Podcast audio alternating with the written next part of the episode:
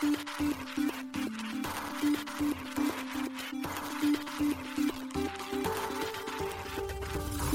しい経済ニュース。この番組では現当社のメディア新しい経済がブロックチェーン仮想通貨フィンテックに関する日々のニュース解説を平日毎日音声コンテンツでお届けしています。そして新しい経済ではブロックチェーン仮想通貨に関するニュース解説記事やインタビュー記事学習記事などのたくさんのコンテンツを掲載しております。ぜひ新しいひらがな経済漢字で検索してメディアもチェックしてくださいそして LINE 公式アカウントではメディアの更新情報を配信しております LINE 公式アカウントにもぜひご登録くださいこの番組は株式会社フィナンシェの提供でお送りします。フィナンシェはスポーツチームやエンタメプロジェクト、DAO などのトークンを購入して支援ができる新しいクラウドファンディングサービスです。サッカー J リーグ、野球、バスケなどのプロスポーツチームをはじめ、映画やアイドル、インフルエンサーなど100以上のプロジェクトのトークンがフィナンシェで購入できます。さらにトークン購入者はプロジェクトに応じたキャンペーン参加や NFT などの特典も。ぜひ iOS や Android でフィナンシェのスマホアプリを入れて新たな応援体験を味わってください。あなたの夢がみんなの財産になるフィナンシェ。幻冬舎新しい経済編集部の武田です。大塚です。はい、本日は8月の25日木曜日です。今日のニュース行きましょう。フィットネスアプリ Sweatcoin が SWEAT のトークンエコノミクス発表。イーサリアム財団メインネットザ・マージ実施日程を正式発表。金融庁と経産省暗号資産の法人税の課税方法見直しへ方針固める報道。アメリカコインベースイーサのリキッドステーキングトークン CB イーサを発行。テザー社がトルネードキャッシュ関連アドレスを自発的に凍結せず、サークルの対応を批判へ。アメリカ DTCC コルダ利用の株式決済プラットフォームの本番環境運用テスト開始。 BAYC バンド、 KINGSHIP と M&M's のコラボチョコがアメリカで発売。暗号資産税計算クリプタクトが刷新。金融情報サービスフィンタクトローンチへ。JCB と JP ゲームズと富士通、メタバースやゲームでのデジタルデータ権利管理に関するプロジェクト。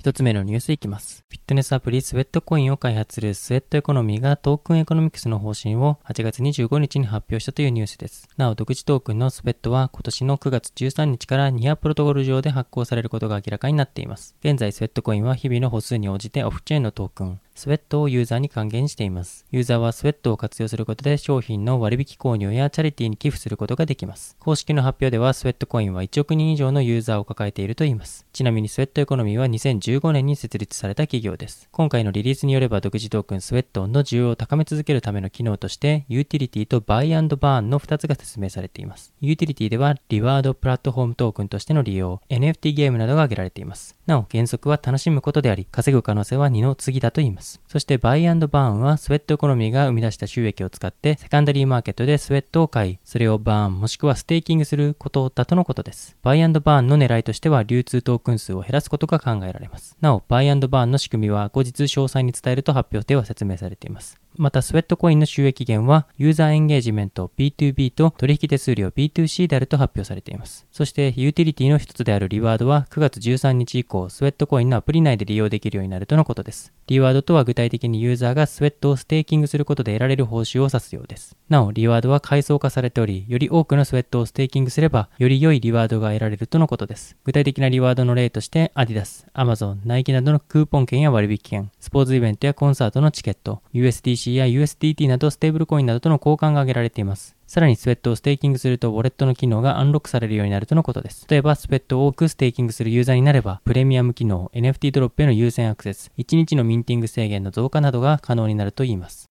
続いてのニュースは、イーサリアムのマージ実施日程が正式に発表というニュースです。イーサリアムメインネットにおける大型アップグレード、マージの実施日程がイーサリアム財団より正式に発表されました。同財団によると、マージ実行のトリガーは TTD、マイニングの最終合計難易度が規定値に達した時点ということで、日程としては9月10日から20日の間が見込まれるということです。マージはイーサリアムにおけるコンセンサスアルゴリズムを POW から POS へ変更するために、イーサリアム1.0のチェーン、エグゼキューションチェーンをイーサリアム2.0のチェーン、ビーコンチェーンにに移行する計画となっています。今回のメインネットマージに向け、これまでにロップステン、セポリア、ゴエリなどの複数のネットワークでマージが実施されてきました。今回のメインネットでのマージでは、ベラトリックス及びパリスのアップグレードを行い、2段階のプロセスを経て実行されることになっています。ベラトリックスはビーコンチェーンに対し、ブロックのまとまりの単位であるエポック144896において、マージへの最終アップグレードが行われます。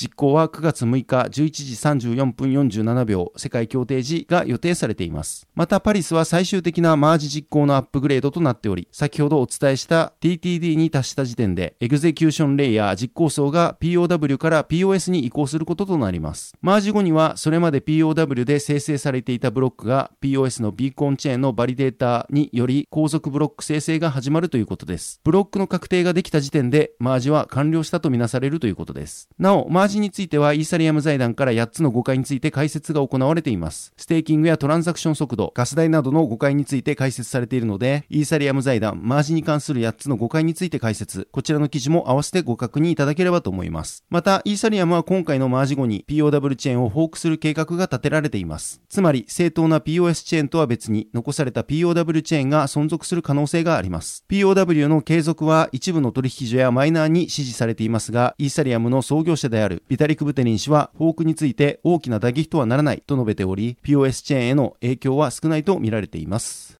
続いてのニュースは暗号資産の課税見直しの方針固まるというニュースです。金融庁と経済産業省が企業の保有する暗号資産にかかる法人税の課税方法について見直す方針を固めたと読売新聞が8月24日報じました。2023年度税制改正での議論となるということです。報道によると金融庁らが検討する新たな仕組みでは発行した企業が自ら保有する暗号資産については期末の時価評価の対象から外し売却などで利益が生じた時点で初めて課税する形の方針を取るようです。現在、国内でブロックチェーンや NFT など Web3 の分野で事業を行う企業は、自社が保有する暗号資産について、期末の時価をもとに課税される仕組みとなっています。そのため、含み益に対して税金がかかるため、資金調達のためにトークン暗号資産を発行した創業間もない Web3 スタートアップには、資金繰り面で負担が大きいとの指摘が相次いでいました。また、発行したトークンは、株式と同様に議決権を持ったガバナンストークンとして機能するケースもあるため、トークン売却による税金の支払いは実質難しいとされています。さらに、税金支払いのために保有する暗号資産を売却する場合、それが取引市場への大きな売り圧となり、トークンの価値が暴落する恐れもあり、Web3 スタートアップの事業や取り組みへの大きな障害となります。こういったこれまでの国内事情のため、日本発で展開するパブリックブロックチェーン、アスターネットワークをはじめとした有力な国内 Web3 スタートアップが保有する暗号資産を課税対象としないシンガポールやスイス、ドバイなどの海外へ拠点を移す例が多く見られているのが現状です。今回国内において税制の見直しを検討することで、スタートアップの成長を阻害しないよう配慮し、海外流出を防ぐことが狙いだと考えられます。なお、一般社団法人日本暗号資産ビジネス協会 JCBA と一般社団法人日本暗号資産取引業協会 JVCEA は共同で暗号資産にかかる2023年度税制改正要望書を取りまとめ、7月29日付で金融庁へ提出したことを8月3日に発表しています。その中には今回の法人税に関する内容も含まれていました。今回の報道のように税制改正がなされれば大きな一歩です。しかし Web3 企業や国内投資家にとってもう一つの負担が利益に対して課税が株や FX のように分離課税でないことです。JCBA、JVCEA の2団体は暗号資産取引にかかる利益への課税方法は20%の申告分離課税とし、損失については翌年以降3年間暗号資産にかかる所得金額から繰越控除ができることを要望する。暗号資産デリバティブ取引についても同様とすると要望しています。この部分の検討がどのように進んでいくのか、2023年度税制改正に盛り込まれるのかも引き続き注目です。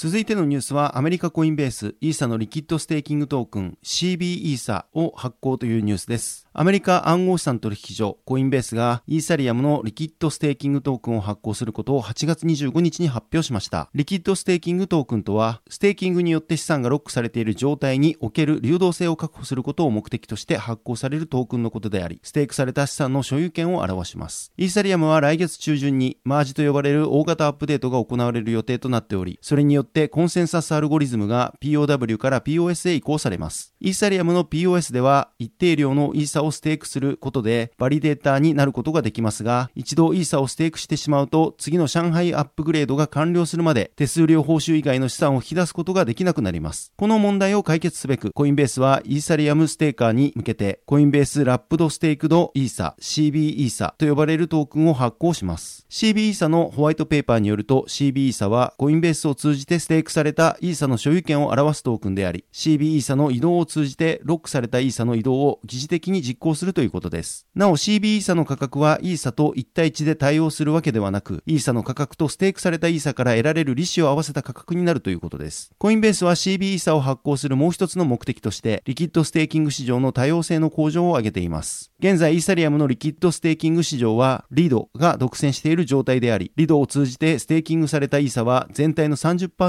に上るということです。この状態はイーサリアムの分散性とセキュリティの阻害につながるため、リキッドステーキング市場には差別化された品質を持つ強力で競争力のあるソリューションが必要だとしています。なお CB イーサは流動性条件が満たされていれば、8月25日からコインベース上でトレード可能になる予定とのことです。将来的には CB イーサを DeFi などにも利用できるようにする予定ということです。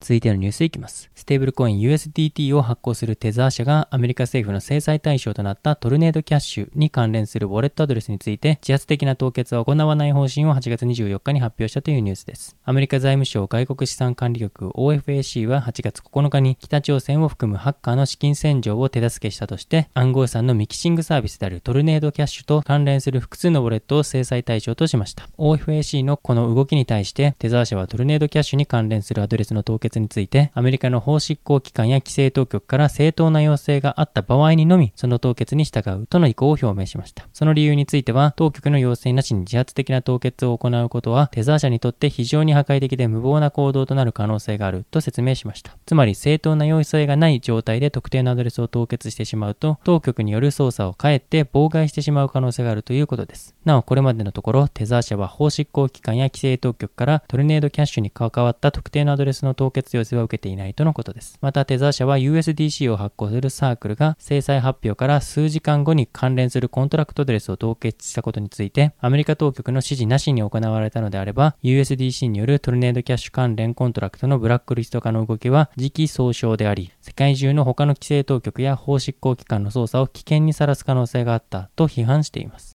続いてのニュースは DTCC が Corda 利用の株式決済プラットフォームの本番環境運用テストというニュースです。アメリカ金融市場に決済インフラを提供する大手金融企業 DTCC が DLT 分散型台帳決済プラットフォーム Project Ion プラットフォームの本番同等環境での並行運用の開始を8月22日に発表しました。今回並行運用が開始されたこのプラットフォームの開発は金融サービス業界の株式決済における DLT イニシアチブである Project Ion の取り組みの一つです。このプラットフォームは耐障害性、安全性、拡張性のある代替決済サービスを顧客に提供することを目標として、バークレイズ、BNY メロン、フィデリティインベストメンツ、ゴールドマンサックス、JP モルガンなど多数の金融企業によって共同で開発されています。DTCC によると、プロジェクトイオンプラットフォームの処理能力は1日平均10万件以上、ピーク時には約16万件となるということです。また、このプラットフォームには、現在の株式市場の主流である T プラス2取引から2日後の決済に加えて T プラス0の決済サイクルをサポートするということです。プロジェクトイオンプラットフォームは今後も拡張が進められる予定であり、将来的には従来の株式決済サービスとの統合や、すべての決済取引への対応などを実現するとのことです。DTCC のクリアリングエージェントサービスのマネージングディレクターであるマレー・ポズマンター氏は、これは株式市場にとって画期的な成果であり、DTCC と顧客の深いレベルの協力とパートナーシップを反映しています。プロジェクトイオンは金融市場のデジタル化を推進する上で重要な一歩であり、業界の効率化、リスク管理、コスト削減を促進する刺激的で新しい機会への扉を開くものです。とコメントしています。なお、プロジェクトイオンプラットフォームには、アメリカ R3 社の企業向けブロックチェーンであるコルダ DLT が利用されています。R3 社は日本の SBI グループが外部筆頭株主として出資を行う企業です。SBI ホールディングスは今回のコルダ DLT 採用により、コルダ DLT が規制下で活動する金融機関にとって信頼できる基盤技術であることが示されたとしています。なお、DTCC は今年4月に DLT を利用した中央銀行デジタル通貨 CBDC の決済基盤のプロトタイプを開発したことを発表していました。続いてのニュースいきます。人気 NFT コレクション、 BAYC のキャラクター4体で構成されたバンド、キングシップとアメリカチョコレートブランド M&M's による個数限定のコラボチョコレートキャンディーがアメリカで販売開始しました。M&M's が8月24日に発表しました。キングシップはアメリカユニバーサルミュージックグループのレーベル 1011PM から昨年デビューしたバンドです。このバンドは NFT コレクターのジミー・マクニールズ氏が所有する BAYC 1体とMAYC 3体で構成されているとのことです。なお今回のコラボチョコレートは M&M's のメーカー MARS とキングシップの正式なコラボのもと実現しているとのことです。このコラボチョコレートはゴールド100ギフトボックス、セレブレーションギフトボックス、ギフトジャーという3つの限定商品が計1万個発売され、全6色の M&M's チョコレートにキングシップメンバーがカスタムプリントされています。また、キングシップはキングシップが提供するコンテンツへアクセスができる独自 NFT、キーカードを5000個発行しており、キーカード所有者には1000個のセレブレーションギフトボックス購入のための早期アクセス権が与えられるとのことです。なお、このコラボチョコレートの発送はアメリカ国内のみとなっており、記事執筆時点ではすでにゴールド100ギフトボックスが完売しています。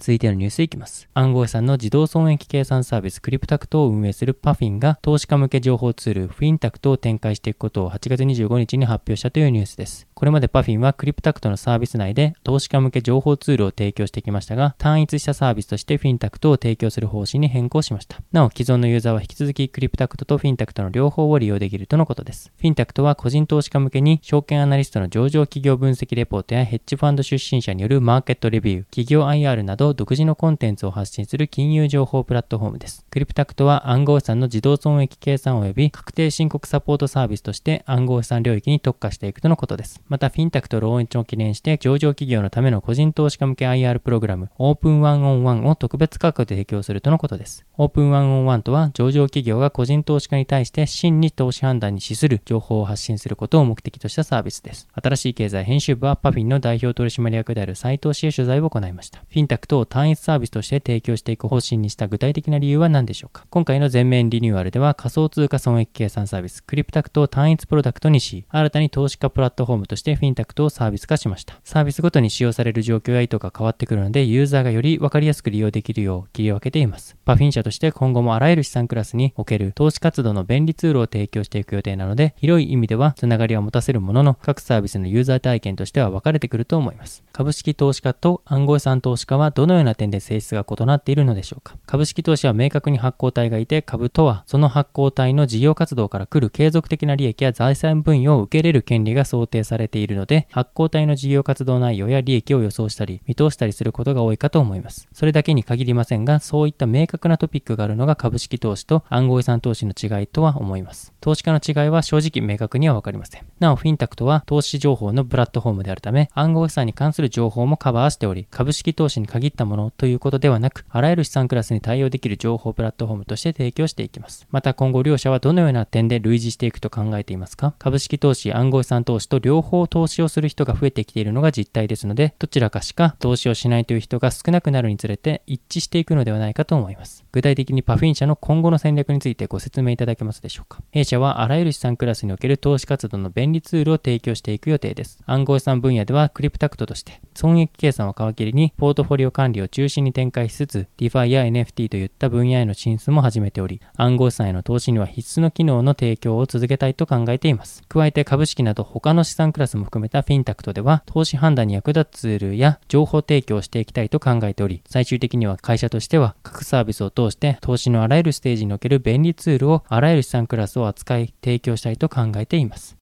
続いてのニュースは JCB、JP ゲームズ、富士通が共同プロジェクト開始というニュースです。JCB、JP ゲームズ、富士通の3社がメタバースやゲーム世界におけるデジタルデータの安全な流通販売に向けた共同プロジェクトの開始を8月23日発表しました。このプロジェクトはデジタル署名技術、ハッシュチェーン型集約署名の応用によりデジタルデータの発行や所有などの権利管理の明確化を実現するモデルを作り、検証するということです。このモデルにはブロックチェーンは活用されませんが、将来的には既存の NFT 市場との接続も視野に入れて検証がされるといいます。なお、ハッシュチェーン型集約署名とは、現在の所有者と次の所有者など、複数人の申請性と署名の順番、データの非改ざん性を同時に保証する富士通独自のデジタル署名技術です。今回の発表によると、このプロジェクトでは、JCB と JP ゲームズが共同で提供するメタバース基盤に、富士通のハッシュチェーン型集約署名を組み合わせて構築し、次の4点を検討するということです。一つ目、メタバースやゲーム世界で発行されたデジタルデータに対し、デジタル署名を発行検検証可能とするデジタル登記所 TM に関するビジネスモデル。なお、デジタル登記所 TM とは、メタバースやゲーム世界で発行されたデジタルデータに対し、デジタル署名を発行検証可能とする権利管理サービスのことです。二つ目、JCB の提供する本人確認機能及び決済機能と連携し、取引で発生し得る不利益からユーザーを保護する技術。三つ目、富士通独自のデジタル署名技術を用いた未成年や高齢者なども安全安心に利用できる機能の実装。四、将来的に既存の NFT 市場などとの接続を可能にするインターオペラビリティ確保の4つということです。なお、3社によると、当該モデルはメタバースにおけるデジタルデータの権利関係だけでなく、取引やデジタルデータそのものの信頼性の担保、交渉性、監査性の負荷を実現することが可能ということです。また、このモデルを JP ゲームズが開発中のコンソールゲームにも活用予定であるとしています。なお、このプロジェクトは発表同日の23日より1年間実施される予定ということです。また、当該モデルは JCB がビジネスモデル特許として出願済みということです。